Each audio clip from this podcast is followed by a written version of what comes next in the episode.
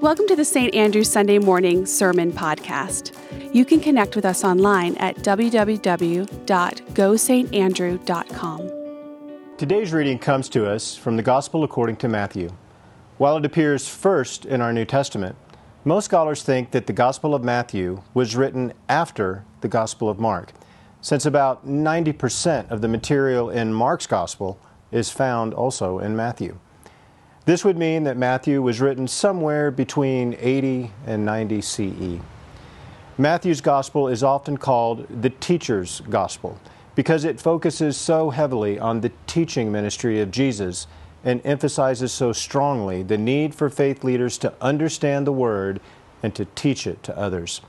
Indeed, the role of Jesus as a Jewish teacher, our rabbi, is more prominent in the Gospel of Matthew than any other New Testament book. Our selection this morning comes from a teaching block in Matthew scholars call the Community Discourse, which contains lessons on life in the church, forgiveness, and discipline. Let us turn now and hear this relevant and meaningful word of instruction from Matthew's Gospel. Today's reading is from Matthew chapter 18 verses 15 to 22 from the New Revised Standard Version of the Bible. If another member of the church sins against you, go and point out the fault when the two of you are alone. If the member listens to you, you have regained that one. But if you are not listen, listened to, take one or two hours along with you so that every word may be confirmed by the evidence of two or three witnesses. If the member refuses to listen to them, tell it to the church. And if the offender refuses to listen even to the church, let such a one be to you as a Gentile and a tax collector. Truly I tell you, whatever you bind on earth will be bound in heaven and whatever you loose on earth will be loosed in heaven. Again, truly I tell you, if two of you agree on earth about anything you ask, it will be done for you by my Father in heaven. For where two or three are gathered in my name, I am there among them. Then Peter came and said to him, Lord, if another member of the church sins against me, how often should I forgive? As many as seven times? Jesus said to him, Not seven times, but I tell you, seventy seven times.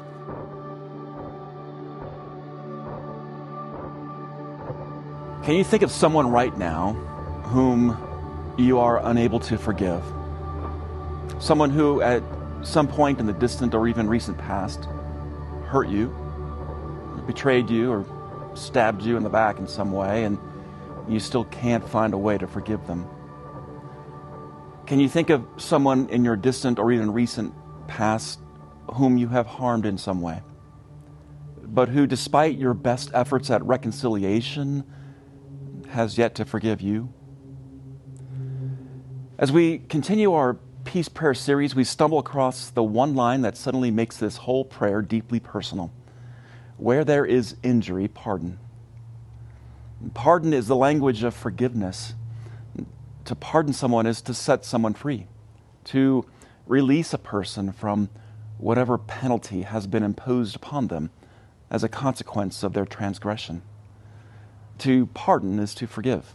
It's to forgive the harm that's been done and to let them go the power to pardon or to forgive is such an extraordinary power. In fact, under Article 2 of the Constitution, presidents are granted the power to pardon convicted felons, to set aside imposed punishments and sentences for nearly any federal crime. Every four or eight years, hundreds of people who've committed serious crimes are allowed to walk out of prison as free citizens under a presidential pardon. In fact, most governors in the U.S. are granted pardon power for persons convicted of crimes against the state. Before leaving office, governors often grant reprieves for crimes under state criminal law. And again, the, the convicted go free. But why do presidents and governors almost always wait until the end of their terms to pardon convicted criminals? Because it's almost always a public relations nightmare. The only person who really loves a pardon is the one actually being pardoned. Most everyone else is left feeling at least a bit uneasy or unsettled at best, and at worst, morally outraged. Some will wonder shouldn't everyone have to pay for the consequences of their actions? What about those who've been injured, victims, families, communities? Is it fair that the one who has caused so much harm can simply walk free? Pardon or forgiveness in any context, especially in our personal relationships, is so complicated. It's counterintuitive, unnatural, even precarious. Why?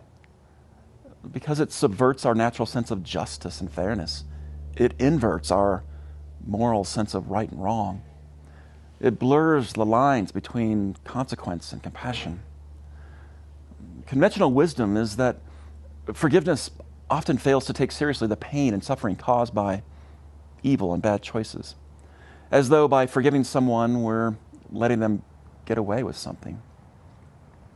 But perhaps more than any of this, what makes forgiveness so impossibly difficult is that it almost always seems to put the burden of reconciliation back on the one who has been injured.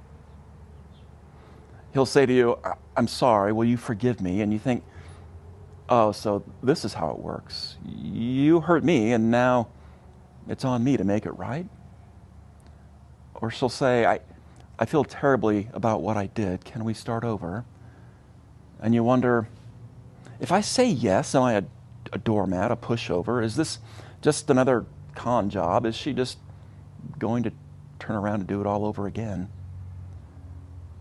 But make no mistake, forgiveness is so irreplaceably important. We can't live without it. We all know through personal experience, often very painful ones, that no family on earth could ever stay together for long without forgiveness.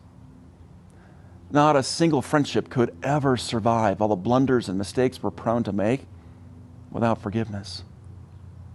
Not even the strongest marriage could ever endure the inevitable ups and downs, the arguments and misunderstandings, the slights and screw ups without forgiveness.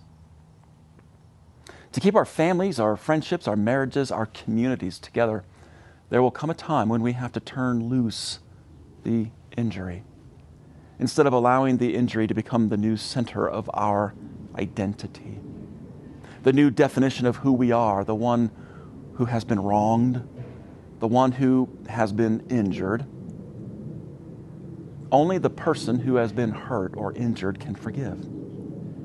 And because every injury is unique, no one else can fully comprehend the pain that's been caused. And that's what makes forgiveness so hard. This is the, the dilemma that Peter presents to Jesus in our gospel reading. In the story, Peter is frustrated, he's exasperated. Someone in their little community of believers has, as we might say, done it again. We don't know exactly what this someone has done or what he has or who's done it to, but he's blown it again. He said something he shouldn't have said, dropped the ball, betrayed a trust, stabbed somebody in the back with more gossip and rumors. Who knows what it was this time? All we know is that he's a serial jerk a repeat offender. Maybe Peter is the victim and he's finally had enough.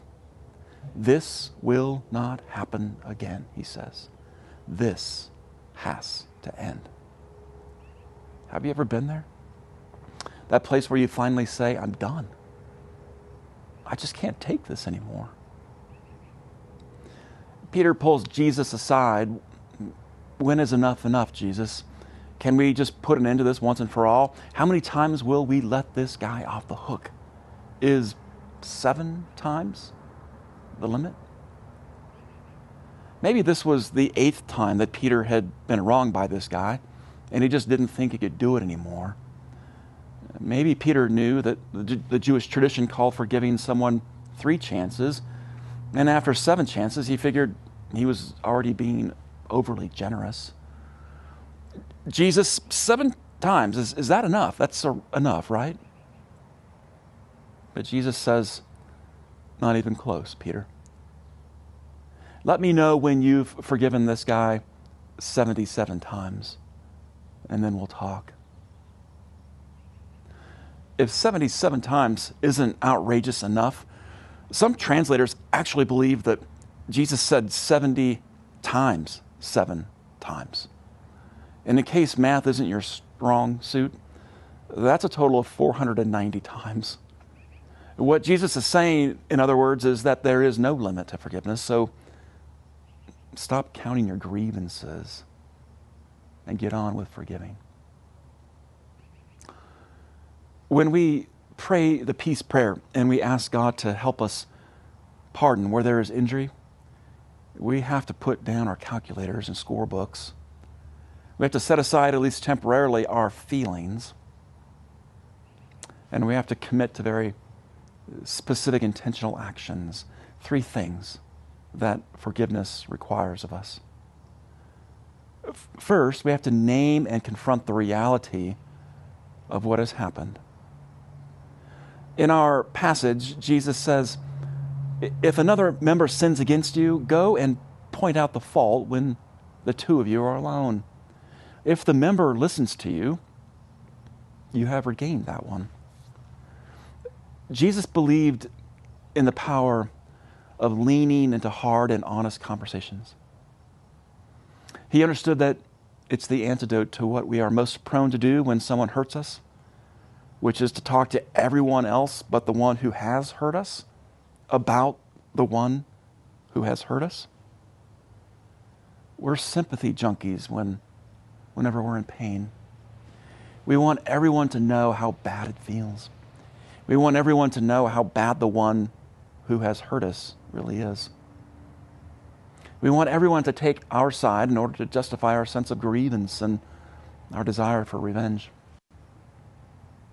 Can you believe he did that, we say?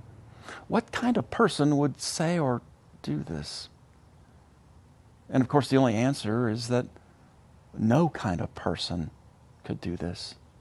As if the one who hurt you is inherently somehow less than a person. But what if instead of blaming and shaming the wrongdoer, we name and expose the wrongdoing?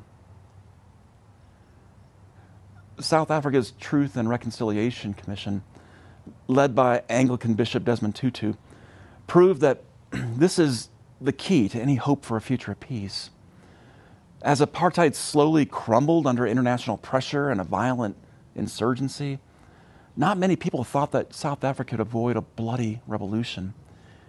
Even if the political transition from an all white to an African authority could be accomplished peacefully, everyone expected a payback period, a time of bloody retaliation against the police, the courts, the military that for decades had enforced apartheid so brutally and violently.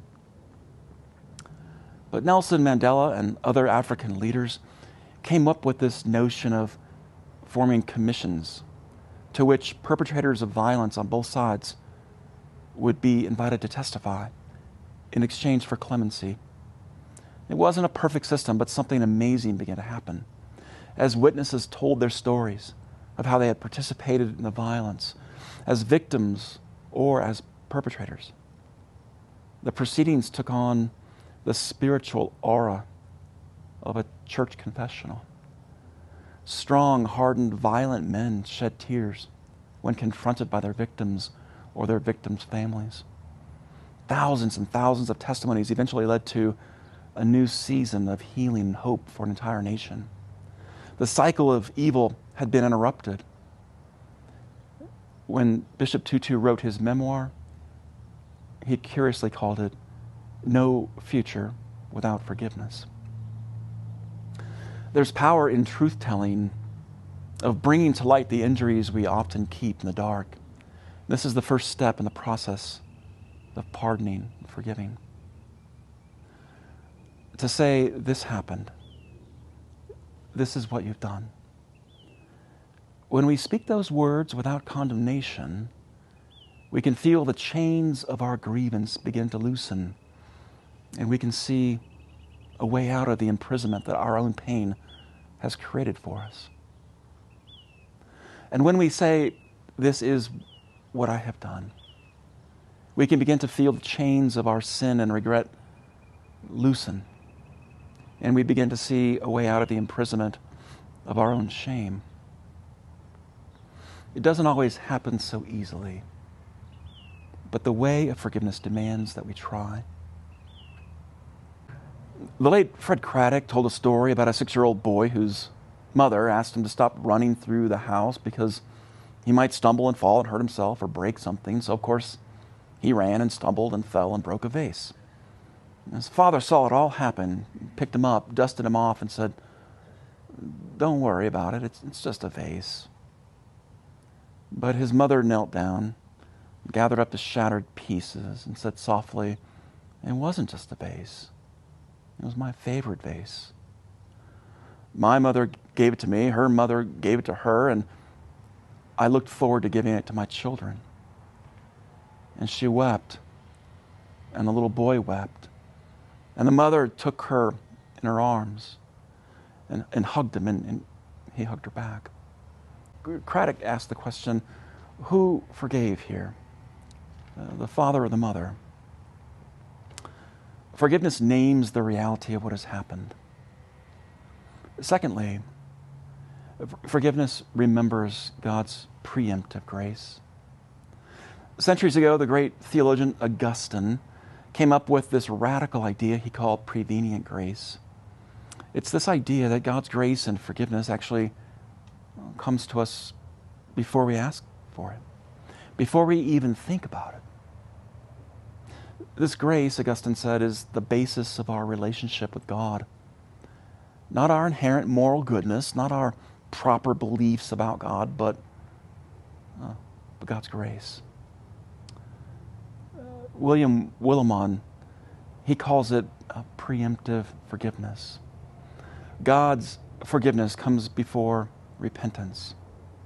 God's forgiveness defines God's relationship with all of creation from the very beginning of creation. Willimon says it's almost as if when God began creating the world, the first word was not let there be light, but rather let there be forgiveness. I know in today's culture we don't like the idea that there's anything about us that needs forgiving. We want to go easy on the sin language. Sometimes our self esteem is just too fragile to ever think that we might not be perfect after all. But still, we all know deep down that there is no one who is perfect. That what we all have in common is this gap between who we really are and who we really could be, between what we've become and who God has created us to be. And that prevenient grace, that preemptive forgiveness, is the only bridge that can get us across that gap. In October of 2006, a shooting occurred at the West Nickel Mines School, an Amish one room schoolhouse in the old order Amish community of Nickel Mines in Lancaster County, Pennsylvania. Five little Amish girls were killed, five others were wounded. Sister Joan Chittister wrote at that time, she said, It was not the violence suffered by the Amish that stunned people. It was that the Amish community simply refused to hate what had hurt them. An Amish grandfather standing at the foot of one of the graves said, Do not think evil of this man. A delegation of Amish visited the family of the killer who killed himself at the end of the rampage and said to them, Do not leave, stay in your home here. Over the years, the Amish have given comfort and unconditional support to the widow of that gunman and her three children. They even put up a Christmas tree at the local fire station and decorated it with toys and gifts for the family. Chittister wrote, It was not the violence that shocked us, it was the forgiveness that followed. Forgiveness that we were not prepared for. It was the lack of recrimination, the dearth of vindictiveness that, that left us amazed. It was the Christianity we all profess, but which they practiced, that left us stunned. Never had we seen such a thing. Forgiveness remembers God's preemptive grace. Maybe that's why we find so much hope and strength in that old familiar hymn, Amazing Grace. How sweet the sound that saved a wretch like me. I once was lost, but now am found, was blind, but now I see. And third and finally, forgiveness is love's decision to disrupt the consequences of one's actions. We live in this endless cycle of retribution. An eye for an eye, every action is met by an equal and opposite reaction. But the peace prayer asks us where there is injury, pardon. We're asking God to, to, to, make us instruments in the interruption of that cycle of, of violence in which injury is always met with injury. Forgiveness is love's disruption of the consequences of one's actions. It says, The cycle of hurt will end with me. I will not perpetuate it or transmit it, I will transform it instead. Jesus said, Do not judge, and you will not be judged. Do not condemn, and you will not be condemned. Forgive, and you will be forgiven. years ago, a fight broke out in the neighborhood I was living in at the time. A couple had moved in next door to the, a neighbor in this neighborhood, a man who immediately rejected this new couple he would tell everybody in the neighborhood, I just don't approve of their kind. Their kind happened to be the gay kind, and, and the disapproving man was the Bible believing Christian kind who couldn't bear the thought of two gay men living next door. One day, the couple's dog jumped over the back fence and wandered into the front yard of that man who shot and killed the dog. The gunshot echoed through the neighborhood, and when I arrived, one of the men was holding his dog in his arms, while the other was on his knees holding his bloodied face where he had been punched by the man. And standing before them was that neighbor with a shotgun, unapologetic, defiant. The whole scene was just sad and tragic. A few months later, that neighbor suffered a stroke. Paralyzed on one side, unable to speak, he spent weeks in rehab, and while he was away, those two neighbors of his mowed his lawn every weekend. They repaired a clogged drain in the kitchen for his wife. They hauled out her trash to the curbside every Monday morning. Whatever you need, they said, we're right next door. We're Christians too.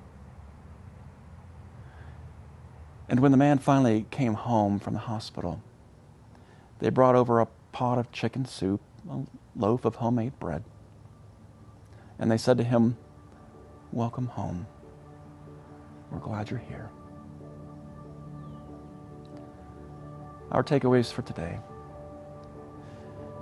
naming the reality of the injury is the first step of forgiveness and the gateway to freedom.